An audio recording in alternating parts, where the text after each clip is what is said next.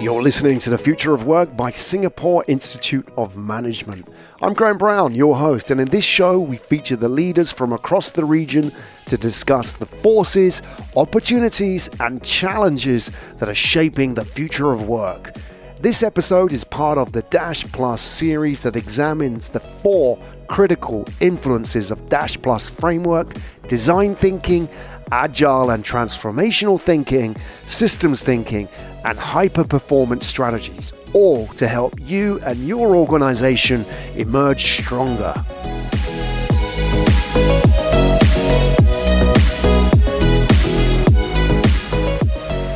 We're live, boom, we're on, we're back. Part three. Welcome, everybody, as you enter the webinar room.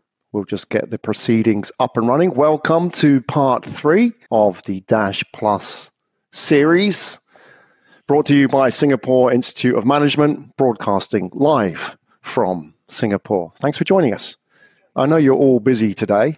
I know you all could be doing some very important things, but you're spending the next 45 minutes with us. So we really appreciate that. This is all about agile mindset today.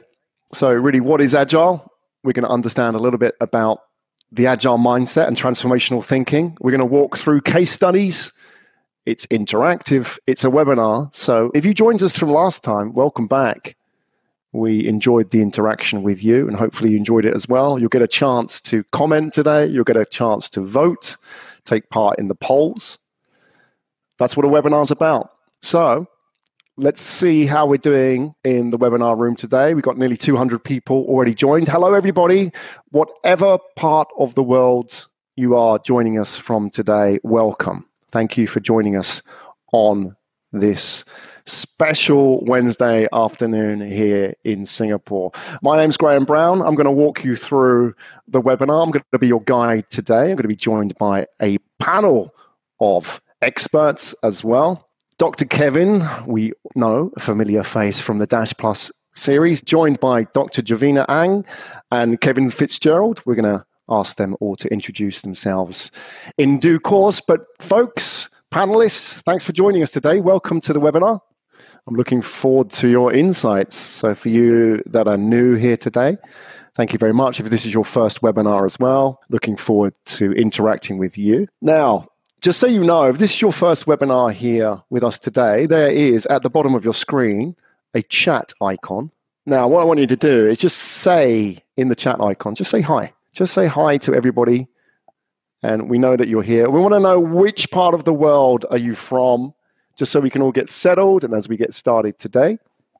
Last time we had a lot of people joining from different parts of the world. Here come all the chat messages. A lot of people from Singapore, obviously, love to have you all back. And if you're back for part two, if this is your second or even third webinar with us today, fantastic to have you. Thanks for your support. Singapore, Malaysia, the Philippines.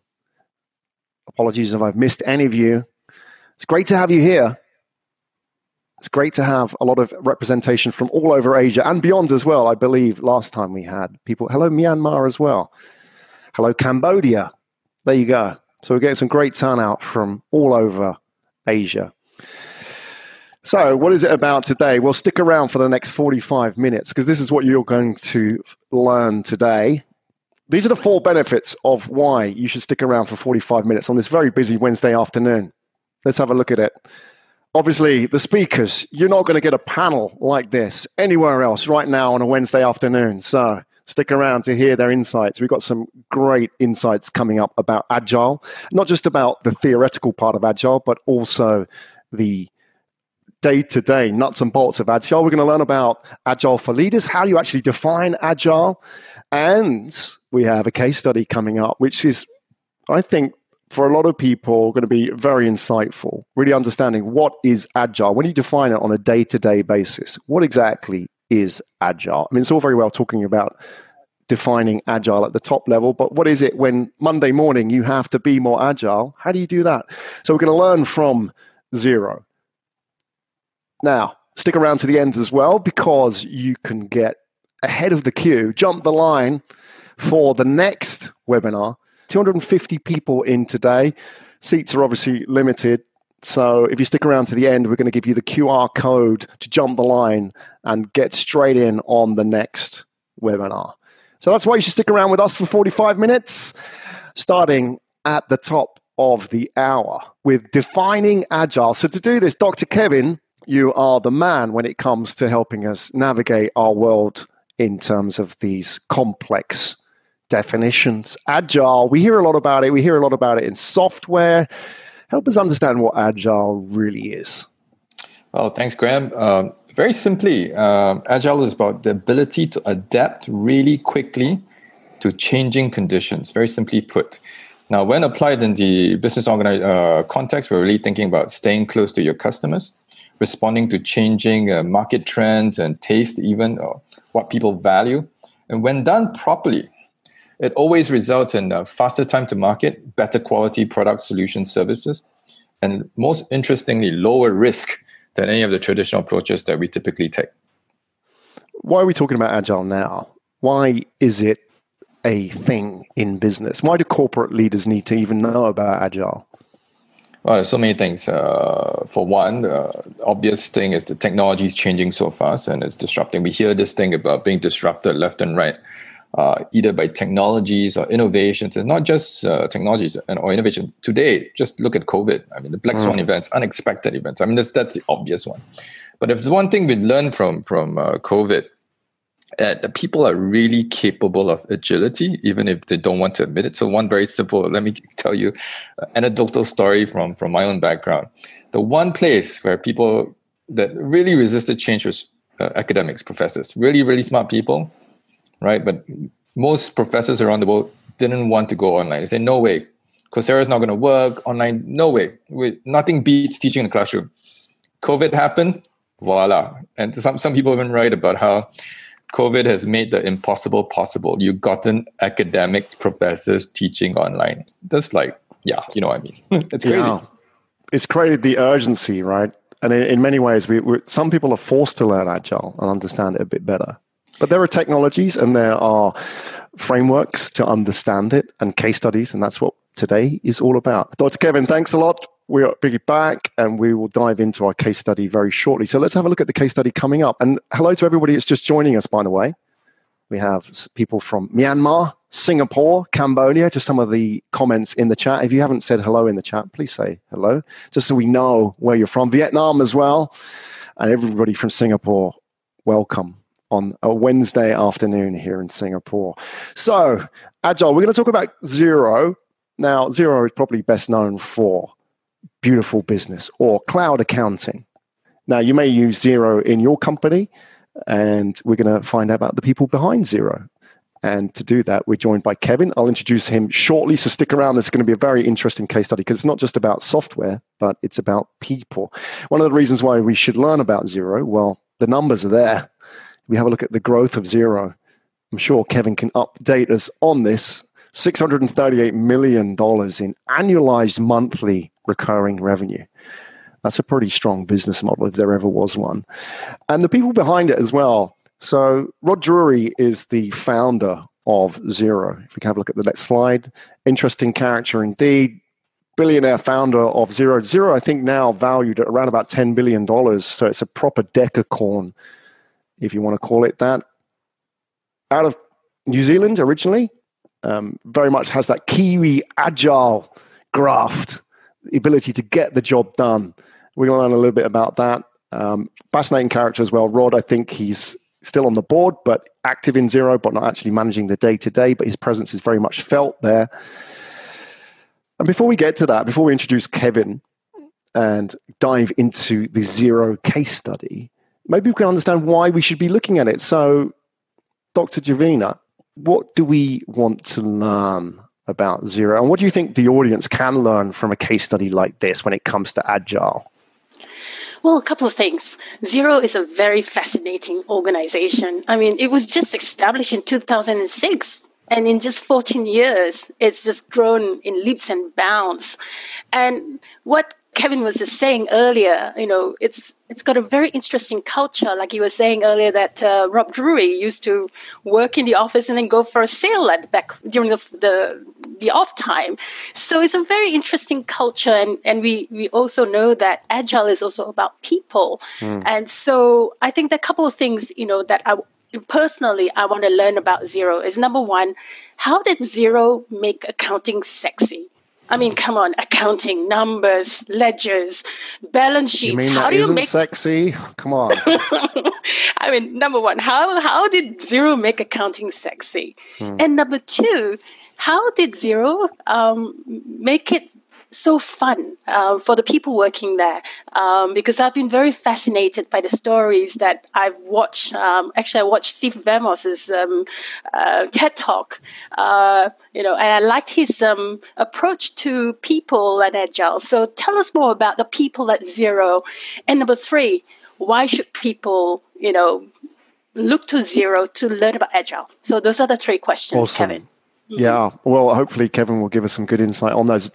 Dr. Jovina, fantastic questions as well. Thanks for being so direct as well. I think you, you've nailed it as well. It's all about people. And with your background as well, coming from SAP, very much a people centered business as well. They know a few things as well. So hopefully you can share some insights on that coming up. Before we go into the case study, before we introduce Kevin, I know Kevin's raring to go. He's standing there waiting to kick off, give us the Xero case study and help us dive into the world of Xero and people and sexy accounting as well. But before we do that, we want to understand a little bit about the audience. What are the challenges that you have? Because you're business leaders, but you're constantly facing change. And change is almost hitting us at an ever increasing pace. We only have to look at where we are right now Two months ago, we were being locked down. This Friday, we're out of lockdown. So things change very fast. And as business leaders, we're constantly having to adapt and be agile. Like Dr. Kevyn says, it's like, how do you adapt to the environment and deliver the best results? So, what are the challenges that you face? So, we're going to launch a poll so get ready for the poll, folks. The poll is going to flash up on the screen. The panelists don't get to vote on the poll, by the way. They can interpret the poll, so hopefully they can help us understand some of the data. The poll is going to flash up in a minute. Now, basically, oh, here it comes. We're already diving into the poll. So we've got 300 people who could potentially vote on this poll. The question is as a leader in your organization, and whether you are a first time leader or whether you're a CEO, whatever level you are at the organization, what changes keep you up at night? What changes keep you up at night? So you have COVID 19. Is that keeping you up at night? Is that keeping you worried? How to adapt? Is it the changing work environment? For example, you know, how do you communicate with millennials? How do you adapt to work from home? How do you adapt to a situation where, you know, you're not all in the same place at one time? What about changing customer needs? Whether you are an accounting firm, a tech platform, or whatever it is, if you're a bank, how do you adapt to changing customer needs? Or what about changing technology? One minute is blockchain, the next minute is digital transformation. It's hard to keep up, isn't it? And what about new competitors? For example, if you're a bank, how do you compete with all the neo banks in your space? Or what about the new entrants to your market? What are the changes that keep you up at night? Dr. Kevyn, if you'd like to take a first stab at the results coming in now, just as we let the remainder of the audience vote. We've still got a lot of votes coming in. We look at the the leaders in the race. Can you offer some commentary on where we are? So those three most popular or maybe least popular changes that people are worried about at the moment. What do you think? What, what do I think people? So I'm going to try to anticipate what people vote. My guess, new comp- uh, changing work environment, uh, followed by customer needs and new competitors. I don't think anyone cares about COVID nineteen anymore. Uh, can you see the results now, or was that a guess? Was that an educated? I'm guessing. That was an educated guess. That was a pretty good one, actually. yeah. Interesting. Dr. Jovina, what about yourself? What do you think the main challenges facing business leaders are today? Well, I would also say changing work environment, changing customer needs because work is not the same or slightly changed, um, and competitors as well because competitors are coming up right, left, and center because it's a flat world today. Absolutely. Okay. All right, you've nailed your colors to the mast. Now let's have a look at the results. Shall we see? We've done two and a half minutes on the voting. 230 people have voted. Should we bring the poll results up? And maybe, a, okay, here we go. The poll is closed, folks. As a leader, what changes keep you up at night? Number one, it was close actually. Changing customer needs and changing work environment. Number one, changing customer needs. Dr. Kevyn, why is this keeping our leaders up at night? Well, I once heard a, a really nice term. Um, uh, well, here, here's two two things to ask. If you ever talk to the the founder of Netflix and you ask Netflix, who's your you ask Netflix, who's your who's your who's your competition? Who do you worry about? Uh, most people will say, "Oh, YouTube, etc." And you say, "No, it's everything that competes with me for your free time." Right? It's going to the restaurant for a glass of wine. It's watching TV or Netflix. Uh, it's watching movies. It's going for a walk in the park. So, so that's one thing. The second thing is the uh, the Uberization of everything, meaning that customers now expect everything within five minutes and and I need I need to have my car here in five minutes. If it's not, uh, this is terrible service.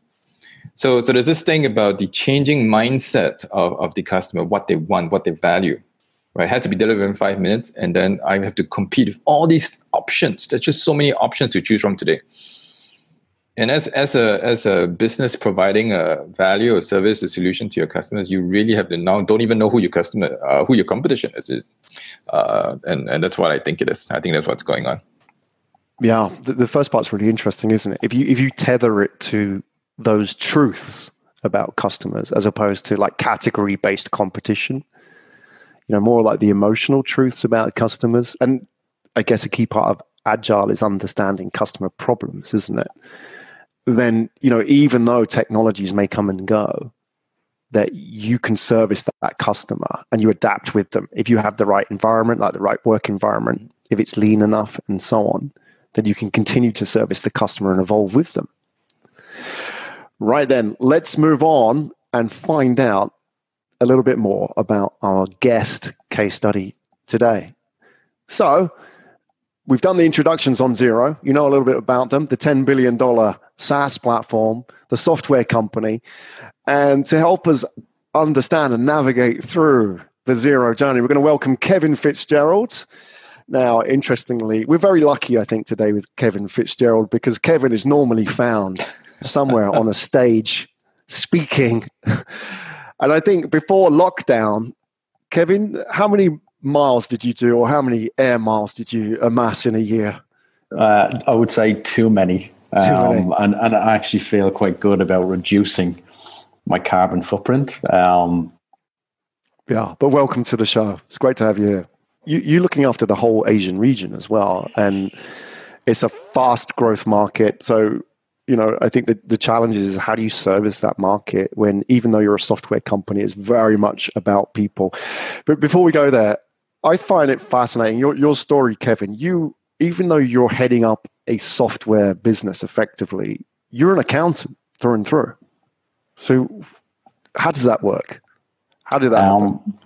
Well, I, sh- I, should. I feel like I should apologize for being an accountant, um, which is actually really interesting because uh, going back to what Dr. Jovina said, it was how did we make accounting sexy? And I think it was. I think it was actually supporting that that professional community and making them cool, um, because it's it's rare um, that the I guess the coolness has been attached to accountants for a long time. So um, one, I would say I'm very lucky um, how I ended up at Xero, but having the accounting background has certainly helped me um, understand how to grow our business and have a deeper understanding of our, our customers, mm. both the accountants that operate inside an SME or the accounting firms that we work with. You spend a lot of time looking through the books of small to medium sized businesses as well. I mean, as an accountant in your training, I imagine you spent a lot of your time working for, I mean, you worked obviously in a, a firm, right? An accounting firm. You would have spent a lot of time in client offices. And I imagine that sort of personal connection that you built with the clients was a key part of what you brought to the software world. Yeah, it's like my, my career started as a, as a junior accountant in the middle of 1999. um, when things were very different, and you and you became a um, you know noticed if you're very quick at bookkeeping and understanding a business, which which was brilliant because you understood the inner workings of the transactions in the business and what it meant. Um, but also at that time, we had a lot of interaction with, with clients um, who were, you know, small business owners, and I, I, think that's where the awareness for me grew as a, a young guy, like speaking to these business owners and realizing how much reliance they had on their business to support not only their family but their passion. Um, and that's what really attached me to the world of accounting, hmm. which I still feel I'm in now, um, which is great. Like it's it's really it's it's it's kind of satisfying my passions. Yeah, the fact that you went into software as well is almost a very agile transformation in your own personal trajectory, isn't it? It's like you you you qualified as uh, qualification wise. I mean, help me understand in terms of accounting. You probably were top of the tree, weren't you? In terms of your accounting background, proper chartered accountant. It's not like you just studied at university. You went through, became a chartered accountant. Yeah, I had a I had a choice, um, and and the way it worked in Ireland was um, you could go to full time university, um, gain a degree, and that would get you to a certain level of exemptions in the professional accounting exams. Um, I I was probably a little bit impatient at that age, and I wanted to go straight into the exams, and I, I backed myself to work full time and study at night time and weekends and I completed the. I'm, I'm an ACCA, which is a um, certified chartered accountant, and in the middle of 2003. So I was quite a young guy to qualify, um, but it gave me the opportunity to then think about what was next. And accounting at that time, and still is, probably a, a passport to, you know, travel the world hmm. in terms of in terms of uh, gaining a visa in different countries, but also having a very um, common skill that's used um, pretty much everywhere. And how long have you been in Singapore now? Uh, just over two and a half years. Fantastic. Good.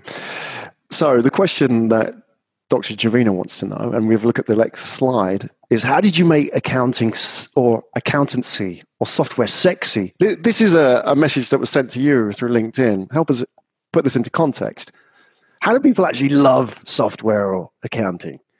Yeah, and I, th- this is the, the practical side of me. Um, I always find it a bit weird when people tell me that they love Xero, and it's been happening for years. And I remember the first time it happened in, in Melbourne, and I worked with a business in Australia for um, a couple of years before moving to Singapore, and I just I just found it really strange at the start. You know that people were coming up to me, and you know the brand of Xero is very well known um, in places like New Zealand, Australia, um, the UK, and, and, becoming so much in, in Asia.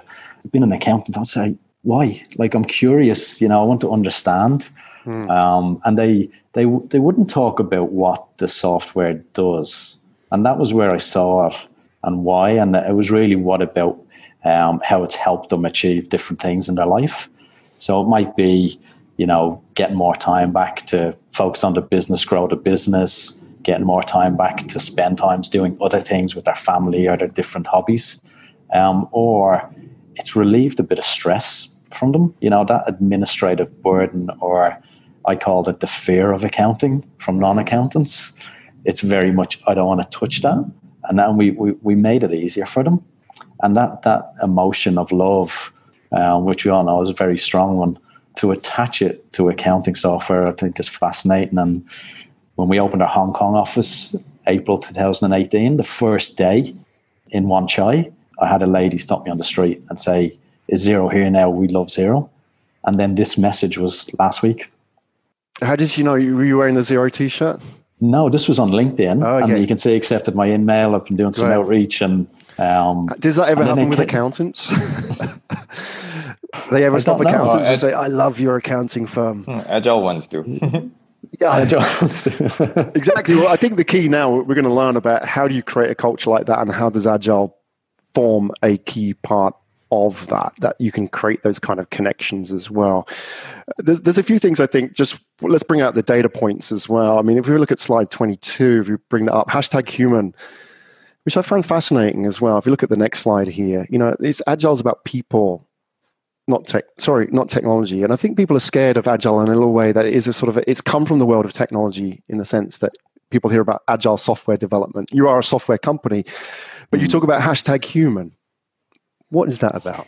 Yeah, it's one one of our five values, and it, it starts like if they were listed. I wouldn't say there's a you know a one, two, three, four, five, but there's definitely a one, um, and that's that's hashtag human, and we we recognize, understand, and support that everything we're trying to do um, has got to be led with human behavior, kindness, not only internally but externally, in both building our, our community um, outside of Xero, but internally at Xero, what we're trying to do and what we have done is is not easy. You know, really trying to bring businesses to the cloud, um, build a really um, powerful SaaS platform. Sounds like it's a, a, pretty straightforward thing to do, but accounting itself is quite complex. Hmm. So building an accounting system in the cloud um, has been something that Rod championed, you know, nearly 15, 16 years ago. So I think our behaviors, how we treat each other, but also also how I think companies really define their brand and who they really are is in, in very tough times. And it's easy to make easy decisions and it's easy to go along um, with things as they um, become kind of easier and business is easy. Um, but I think the growth of, of Xero has been absolutely enormous. And, and that's a great feeling of success, but it, it's also difficult. Hmm. And there's been some difficult choices to be made along the way. And I think that's where it comes back to being human and making sure that we lead with that. And I think Xero's really displayed not only our um, the way we rely on our values to help guide us, but also how we execute on them. And I think when when COVID hit in the region, especially in Asia, um, the first conversation I, I, loved when I sat with the leadership team here was how are we gonna how are we gonna protect our people? You know, that's the that was the priority. And we we've actually been working from home since the end of February, which was quite early. Hmm. Um, we didn't think it would go on this long, um, but our first priority was how do we how do we look after our people, support them, um, let them know that their jobs weren't at risk. So Steve, our global CEO, was really quick to come out and say that everything that we will do in the next two to three weeks in the short term will ensure that we will not make redundancies, and we have not done that, and we will not do that. Hmm. And I think that's a great example of um, if values not been a poster on a wall. Yeah, you have to you have to live them, and it, they usually come to fruition and prove themselves in harder times. Dr. Jovina, I want to ask you because you've got a good insight on SAP as well, an organization which is well known for being very people focused and probably 100,000 employees into headcount. So the challenge being is that how do you retain that? Because I imagine there are people in the audience today as well saying, okay, well, I get that, but maybe we're not a software company. Maybe we're a lot larger or we have these sort of structural challenges what would you say to them, you know, in the sense that agile or the kind of cultures that Xero can create are not necessarily just for startups or for these large scale ups? Yeah, well, I think um, what Kevin was saying earlier is about those values about being human and also having the mindset to, you know, con- you know, to continually improve. And SAP is a continuous it's a company that focuses on continuous improvement, but also the human factor. And so, you know, there's a lot of things that we do to um, to ensure that people are connected. Uh, we're solving the customer problem. It's also looking at ways in solving, in addressing the need as well. For example, when COVID hit, uh, one of my team, uh, one of my colleagues, basically got her team together and you know analyzed so what are the problems customers are facing. Number one, they've got capital expenditure issues, operating expenditure issues, um, they've got cash flow issues. So she and her team basically designed a set of packages to help customers address that problem immediately. But she was also able to mobilize her team to sort of get on the same platform to solving the, the problem and getting everyone involved. And I think Agile is also bringing together the collective intelligence because. Um, as what uh, Dr. Kevyn said earlier, the, the business world is getting very, very complex, and we need collective intelligence mm. to solve the problems of to, today as well as tomorrow, um, but also looking at what people need, what customer needs, and that's how cus- uh, companies succeed. Absolutely, Dr. Kevyn. Easier said than done, surely. Yeah. Um, so I'm gonna pick. You know, I think the, the problem with the problem with agility or trying to achieve, uh, uh, uh, achieve agility is that you have to be human, but at the same time you need to stop thinking like a human, and you need to create great products and services for humans. Uh, so we're asking a lot of an organization. What do I mean by you need to be human and stop thinking like a human? I think I think Kevin and Jovina hit the spot. When I think for agility to work, uh, there must be a lot of trust. There must be there must be that emotional connection, uh, the belief. Um, I think the, the the reason why people fear, why organizations fear uh, agility, is because they think this is going to you know, organization total chaos. Everyone's going to run around doing whatever they want, the full autonomy, complete freedom, and and the blah blah blah, blah, blah right? Uh, if you talk about Spotify, this I mean, these days whenever we talk about agility, everyone everyone cites Spotify everyone cites about banks going to Spotify saying, "What what can I do to be more like Spotify?" And Spotify will smile and say, "How much control are you willing to give up?" Now, I think uh, I think that's a great example about how leadership, senior leadership, if you want to drive an agile organization, you need to give up some of that control or that micromanaging. Mm. Um, you need to trust your people. Now, what we haven't talked about is what the people have to do for the leaders who are uh, giving you that autonomy. And this is the perfect uh, accounting example, right? Uh, accountability. And now that you now that you've been given autonomy to be agile, to to think innovatively, to solve the, the customer's problem very quickly, to to have the resources, but you also must own it. You must own you you, you know most people want to own the process because you you are uh, you're an expert, you're a professional, you know your stuff.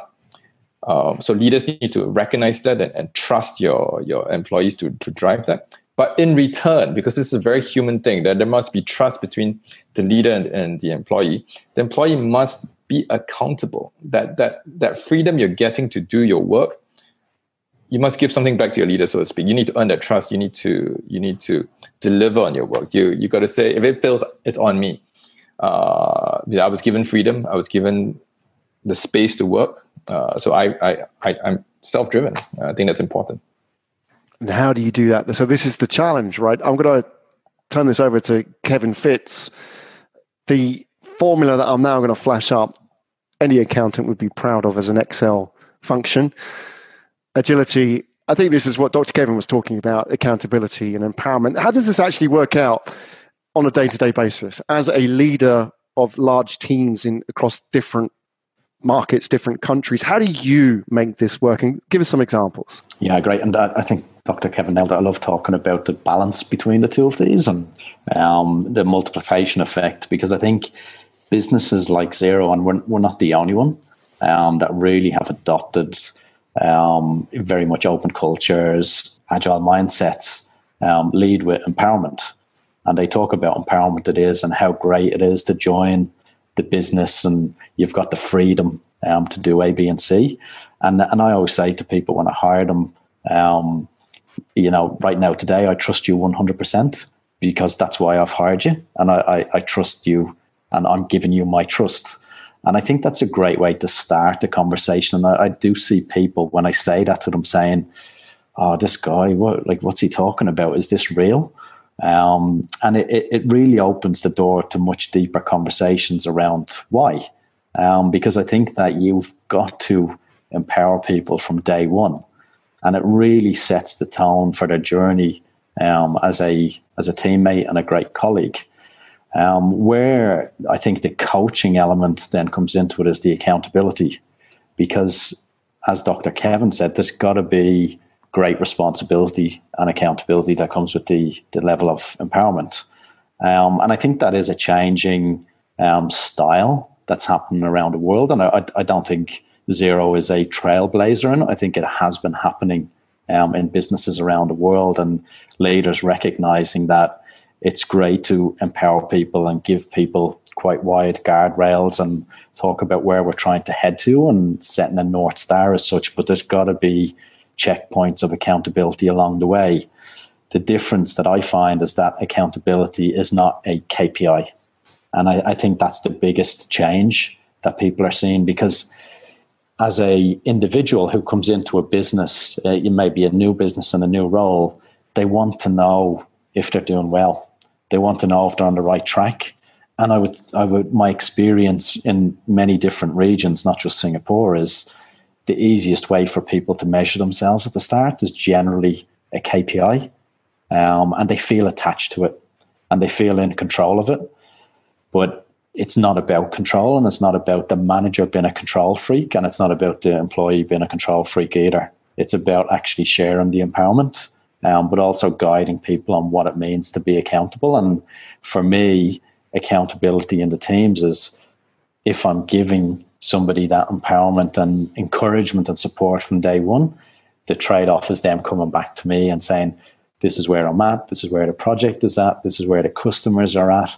Um, and, and that might be communication, um, but that is part of being accountable, is actually communicating what you're doing, how it's going, what you need help on, what you need guidance on, what you're not sure of.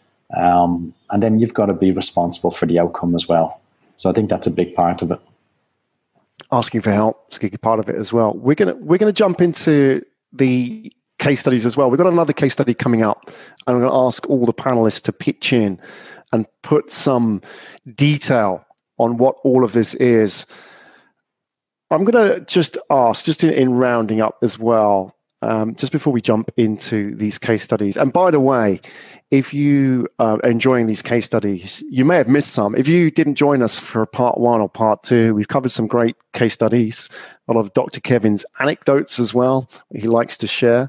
These are some of the top level ones. There are a lot more micro case studies. But if you missed, we covered Pixar, we covered innovation and Apple, which was really revealing as well. We covered Samsung and Xiaomi, a whole bunch of others, a lot of local ones here in Singapore as well. If you've missed these, uh, get your cameras ready because I want you to take a photo of this QR code because that will take you to the Future of Work podcast where all of these case studies will be found with the analysis of our guests. So all you need to do is just take your, you've done this before, folks. Take your phone, scan that QR code, and that will take you to the Future of Work podcast on Spotify. There you go. They're back. Spotify, there will you will find all the case studies that we've talked about, and you can review everything from today as well. So moving forward, um, great insights on Xero. Now let's put these into practice. So all the experience that you've learned from your different backgrounds, we're going to ask the audience now to task you with a mission to solve a problem. And the problem that you're going to solve is a fictional case study. Um, now, this is how it works. You decide. So we're going to get the audience to decide. If you were here last time, if we flash forward to the next screen, you guys loved Uncle Delivery. That was a result. Now, obviously, Uncle Delivery don't exist. Somebody may have been clever and gone out and registered the domain name whilst we were doing this, right? I don't know. That's real agile, right? Uncle Delivery. We presented the case study of Uncle Delivery because uh, one of the reasons we presented the case study of Uncle Delivery, I wanted something that was unsexy. I wanted something that was not necessarily a hot tech brand because it may be a little bit easier to do it with something like that. But, you know, what if I'm not one of those brands and I have to think about agile. Last time we talked about digital transformation. Now we're talking about agile thinking and agile cultures. So this is what's going to happen now. This is where the audience get to jump in. I'm going to present three fictional case studies and the names have been changed to protect the innocent. Topify. I know that wait, wait, wait. Let's go back. Engineer Topify, because I, I think I worked really hard on the the, the slogan. Same day delivery also can. so Topify, which is all your shopping needs here in Singapore. Um, second case study: accounting uncle. The uncles are back. Let uncle take care of your books. Not sure if that's a good thing or not but they'll give you the personal service. Yep. I'm sure you've met a lot of accounting uncles, Kevin, in your time. and the third one as well is Ulu Online. So from Ulu to you in just one click. So it's bringing agriculture to the masses here. Maybe uh, you know it may be a farm or a small holding grower somewhere in Singapore or JB or somewhere. It doesn't necessarily have to be Singapore, folks. And if you missed the Singaporean Malay references, I'm sure ask one of your Singaporean friends or someone we can put it in the chat box what exactly they're talking about. So those are the three. If we can go to the next slide, um, now you're going to get to vote. This is what I want you to do, audience, because this is the task you're going to set our esteemed panel to break down. We've got Ulu Online, Accounting Uncle, or Chopify. What I want you to do is in the chat box, just type in the name of the one that you'd like our panel to dissect and pull apart. Ulu Online is off to a strong start. Yeah, there we go, folks. I mean, interestingly about Ulu Online, um, food, agriculture, these are naturally agile case studies as well. So it's going to be interesting to see. Chopify is getting a lot there. Maybe because it sounds like a well known brand. Maybe that's what it is. I think we're getting a lot of votes for Chopify and Ulu Online. Interestingly, Accounting Uncle's not getting a lot of love.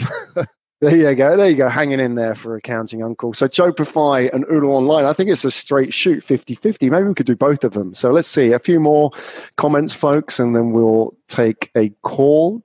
Chopify, I think, is the strongest one at the moment. Should we start with Chopify? So Chopify, let me give you a fictional, a backdrop case study. So Chopify are an online retail platform. They could be anywhere in the world and they are providing delivery service maybe for small merchants, um, maybe where merchants can use their shopping cart platform to deliver them where they don't have the capabilities to do it. And yet, I think their, their challenge is maybe they have the merchants who aren't very agile as well. Um, maybe that's their biggest challenge is that you know they're dealing with people who may be small businesses or they may be dealing with people who um, you know maybe large established retailers who don't have a retail presence. So they walk into your consultancy day one and they say, Hey guys, I need help being more agile. We're really struggling, obviously, with COVID situation. What do we do? How do we break this down? I'll hand it to Dr. Kevyn to take the lead on this. Where would you start with a problem like this? So let me understand. So it's a re- it's a retail uh, it's a retail shop that comes to me and says uh, we need to go online, or are they're already online. So they're not online. They don't have the capabilities to go online or the resources or internally the skills. All right. Uh, wow, this is tough. Uh, a couple of things. First thing, first thing. So, so let me share. Uh, think about your who your customers are and, and, and what they really, really value for, from you. What your your true core competences. I'm going to share an example of one of my favorite examples of a, of a, of a product that went online and go, wow, uh, who would have thought? Uh, diapers. Um, if you if you if you ever heard of diapers.com, so the very first company that brought diapers online uh, was a company called diapers.com. Uh, and it's a great story. Uh, two guys, uh, one of obviously one was a, a, new father, and I think they were actually accounting background. And uh, says something about accountants, right? They, they, they, got a lot of time on their yeah. hands.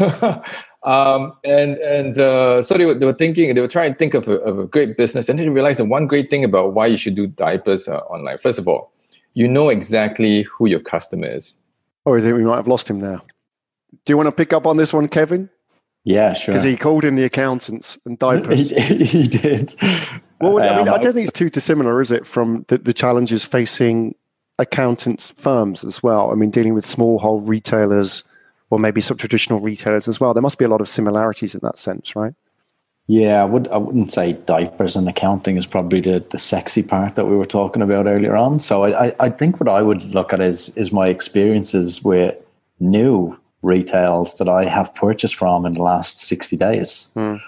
And, you know, seeing them move really quickly to having an online presence has been uh, fascinating and um, to the point where in during that period about four weeks ago I bought some beer on Instagram and I've never done that before, and, and, and I work in tech, right? So I wouldn't say I'm completely immersed in my whole life as digital, um, but it was fascinating to see that these guys who are running a uh, uh, you know a beer wholesaling business um, up north um, near Woodlands um, basically saw an opportunity to grab the wave of people spending more time on Instagram and social media because they were at home. Mm.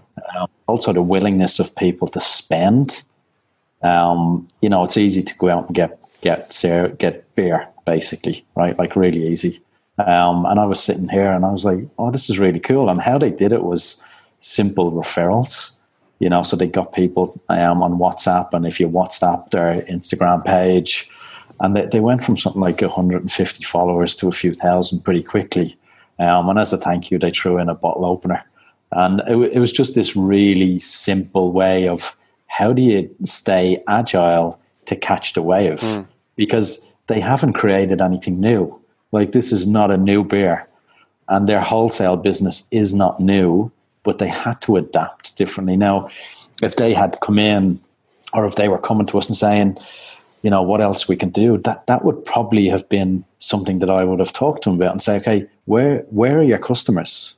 You know, they're not gonna, you know, your restaurants that you supply, the bars that you supply, that's dropped. The level of ordering but the consumer at the end still wants the product. So how are you going to leapfrog the wholesale retail model in some ways and get your brand out there? And when we, you we say where, where are your customers, you're basically saying to them, look, go to where the customers are. It sounds really obvious, doesn't it? But in many ways, that changes. It's a changing, moving goalposts, right? Yeah, and I think I think being agile brings you moments of realization right? So it's actually sitting and talking and having a, you know a growth mindset, and sometimes it is the simple answers, sometimes it's not, you know. But I think what agile does and having those types of conversations it allows you to surface it and say, actually, that that actually sounds sensible. Mm. Um, let's try it. You know, how, how, how, do you have these conversations? I mean, I want to before we bring back diapers because he's back. Dr. Jovina, how do you have those conversations internally? It sounds easy. I think this is maybe the challenge for people Monday morning. You know, maybe I work for a bank, maybe I work for a, some quasi governmental organization. Um, how do I have that conversation about Agile Monday morning, like Kevin's talking about? Like, what steps do I need to take? Well, I think for me, I like to start by thinking about what job what is what's the job to be done here? Um, and this is Clayton Christensen's um, theory about you know when you innovate uh, the way you companies innovate is by first identifying what job to be done. And I like his analogy about you know how McDonald's was able to sell more milkshake during the um, Monday morning drive time is to make the milkshake thicker because people the job to be done for the milkshake is to fill the tummies while people are driving. Because if you were to hire because that's the the, the terminology he, he uses. If you were to hire a, a bagel or something, you get it all over your shirt or your suit, and it's very hard to drive. Whereas when you hire a milkshake, it fills you up. So mm. I like to think about it as, you know, what's the job to be done? So when Kevin Fitzgerald was talking about the beer company, the job to be done is, you know, people are people want beer. So that's the job to be done. And the way to get um, the message out there is through this um, Instagram or social media channels, so that hmm. people can still, you know, get that beer because that's what they want. They want to quench their thirst. Um, yeah. So that's how I think about it. Yeah, agile. Yeah, that's how it really means like do whatever it takes to get the job done, right? And if that means changing your your sales channels, your delivery channels, that's part of it. And it's sometimes letting go. Let's bring it over to diapers. We lost you halfway Kevin, Dr. Kevyn, on the story about diapers. You were just getting into the full swing of it, and we want to hear about diapers. Oh, really? I was gonna, I was gonna, I was gonna be pivot, and and since everyone is talking about beer and agile, and, uh, and yeah, agile. Um, and I just want to share because I just have to do this, right? I have to make an example about food, uh, and and uh, otherwise it's incomplete. Uh, Restaurant Rescue Singapore. So I don't know if you ever heard of Restaurant uh, Rescue Singapore. So there's a whole bunch of you know when COVID happened, the the the, the restaurant scene just went crazy, and uh, you know all the all the restaurants were having struggling with the sales, and and uh, delivery was a problem because it became too expensive. And then someone very cleverly just went to start a, a Facebook page, and for those of you who get uh, word of mouth, and just by posting your stuff on on Facebook page, you don't even have to set up a, a, a website you put your stuff on existing social media platforms and you reach out to your customers. So the point is that get an online as fast as you can. You don't have to create your own platform. Use any platform, WhatsApp even. Right? I, in one of the earlier episodes, I talked about receiving this adverts through WhatsApp. get on quickly. Uh, even even even the uh, vegetable seller that I go to on, on, on, on, Sunday mornings, they, they went online really quickly. Uh, and and all they did was through WhatsApp, right? And they started just send very, very crude approach. But the point is just get online whatever way you can, get the message out. And in some sense, what you're doing here is you're responding to the customer, you're interacting with your customer again. I think the key for Shopify or, or Shopify or any company that, that wants to go online is to get online quickly and start interacting with your customer online all right in some way or other and, and start to understand how would your, your customer be responding to you interacting and, and consuming your, your solutions and, uh, and buying your products uh, through online uh, purposes uh, I, could, I couldn't help but, but refer to one of the questions here where do we start if i have a big organization well i'll say start with the unit closest to your customers right? Start with the group that interfaces with your customer on a daily basis. They, they're the ones who, who will give you the clues on where to, where to start uh, online. Yeah, that's like Kevin was saying that, you know, in his experience working as an accountant, learning about small business and medium sized business, you get those kind of insights which enables you to iterate and deliver solutions to a, problem that exists, right? And start, like you say, Dr. Kevyn's great starting point is where is the front line of the business effectively, isn't it? Where do we touch the customer? You know, working backwards on that, it's been interesting this conversation about getting on social media, for example. If you look at, there's a generation of social media retailers now appearing who may only be Instagram native. And it's interesting because they tend to be, for example, young businesses like Gymshark, for example, these kind of retailers that sell clothes and they won't have a website. They'll only have an Instagram account and they'll be turning over $200 million in sales a year just through Instagram. Now, that that's agile, isn't it? Because maybe, like you say, they were close to the customers from day one. Maybe they spent their time in gyms working out with customers and they knew what the problem was. Yeah, but be warned. Uh, even Google became too big. Even even uh, even Amazon, Google became really, really, really big. Became really uh, almost clumsy. Uh, so, so the next message is uh, to maintain the agility as you grow in as you grow in size and scale. Right, you still have to maintain a certain organizational structure.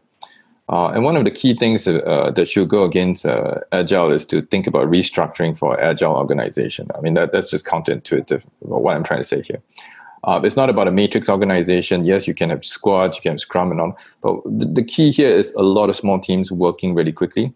Uh, and one of the key things I like to share that people need to think about um, is when you have many small teams working on the same problem, what you're effectively saying is you're throwing as many different solutions at the problem as you can simultaneously. And here's the kicker. Ultimately, one of them is going to find the right the right answer. And when that team or individual finds the right answer, here's the key: everybody wins. Uh, and I think that that's that's hard for organizations to think about it that way, uh, because if you think that only the winner takes all, then out of the 10 teams attacking, the, then people say, well, someone's going to win. I'm going to pull back. Right? I'm going to pull back. I'm going to fear uh, failing. I'm not going to test. I'm, I'm going to think through the, the, the sure win solution. Uh, and, and therein lies the problem with uh, the challenge of uh, agility. Yeah. It's a great point. I mean, it harks back to the point earlier about agility, empowerment, and accountability as well. It's like letting go a little bit there. I'm reading the questions and some of the comments coming through. We've got a few, we've got seven minutes left. So maybe we can take some of the questions and the comments fielded, which may be more general. If you're raising your hand, put a comment in the webinar chat and we will gather some of the questions and field them to our panel here. If you have any outstanding or burning issues about Shopify or Xero that you want answered, or maybe something that you want to ask about agile generally, then please put it in the chat and I'll do my best to field it. We've got questions coming in. I, whilst you're putting in your questions in the Q&A or in the chat box, either you can use, then I will ask the panelists as well. We talked about the question of where do we start, which I think is a number one problem that people say, okay, so how do I do this Monday morning? Uh, another question coming in from Andy Yip. I'll open this up to the panel is, you know, I'll read this out just as other chat messages are coming through. Given that in an organization there are many departments and so many people involved, how do we bring everyone up to speed? So, how do we make sure that while we are pursuing agility in the business, we leave no one behind? Is it agile a democratic endeavor. Kevin, what about for yourself? Because you manage hundreds, if not thousands now of people.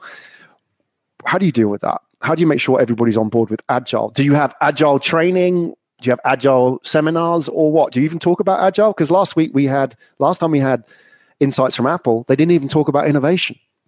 Interestingly. What about in Xero? Do you talk about agile in those contexts and how do you bring everybody up to speed?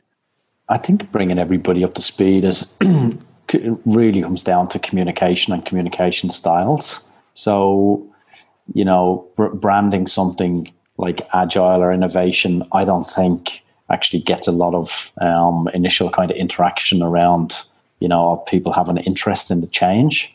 Um, I think it's more around talking about the cultures in the business and saying, you know, the team styles, the you know, the, the values, um, and this is the way that we want to work, and and how we've managed change in our business is really leading with communication, and it's it's supported by internal communication teams, and ensuring that the message is clear. And I, I, I would advise that it's not corporate communications so we haven't gone on a program of ensuring there's a big corporate plan. There's a very natural style of communication in Xero, and it's, it's very much shown the human nature. And even our global all hands, which happens every Wednesday morning. So we had it this morning at 7 a.m. Singapore, or sorry, 9 a.m. Singapore time. Um, we've got 3,200 staff globally. We're getting about 2,700 a week to tune in. Hmm. So, like, that I, I haven't seen that happen in other large companies where everybody tunes in every week to hear what the CEO has to say. And it's not just Steve; it's actually engaging people from different teams of all levels um, coming through. So you can see the sentiment and the message is about collaboration, values, and working together towards a common purpose. So, in summary, it, it, it is really communication and mm. consistency of communication. Fantastic. Some great takeaways there. Hey, listen, folks, we're near our allocated time. So stick around because I'm going to give you a takeaway how you can join us for episode four as well, just before we round up on the key points. If we can jump into the next steps, this is what you can do next. Firstly, there's some contact details there if you want to get in touch with Singapore Institute of Management your contacts are there. Make a note of that. Take a photo of it on your camera phone. I'm sure you have contact with these people already. That's fine. Second one is I'm going to give you the LinkedIn contacts of everybody that has joined us on the panel today. Tell them that you love the webinar or tell them that you hate the webinar. Be honest. They love feedback in all different shapes and sizes. Um, but just reach out. I think that's the key. Here are the LinkedIn details. So grab your camera phone and take a photo of those because those are all the people that have joined us today. And I'm sure you will get a lot more out of networking them in the future and you know uh, just following their posts on linkedin as well the things that they talk about because really you know the day-to-day manifestations of agile happen in the content that they share as well you get an idea of how it actually works inside these organizations and and before we leave as well, and flashing up the next slide, I want to show you how you can reserve your seat for number four. Just before we get to that slide, I want to say thanks to all the panelists today. Thank you very much for joining us in your insights. Dr. Kevyn, as usual, um, fantastic for leading us through the world of Agile. Looking forward to the next steps. Dr. Jovina, thank you for the insights and joining us for the first time on this Dash Plus series live show. And Kevin as well, Kevin Fitzgerald. Fantastic having you here. Been great sharing a bit of the journey with you on Xero, as well as your personal agile journey as well. So stay in touch. Keep in touch with all the panelists with those LinkedIn details as well. Thank you all to everybody that has joined us today. What's going to happen next is before we drop off, I'm going to show you a slide Thank you, everybody. Thanks for your comments. Here is the QR code to join for episode number four. Go and grab your registration, get your seat here. Um, you know, and before you forget, because in no time we'll be back around for episode number four. So go and do that now. The link is in the chat as well if you can't QR code it. And um, thank you all for your comments and your interaction and your vote. And yeah, I agree with some of the comments as well. We didn't get to hear the full diaper story, but you know, next one. Talk.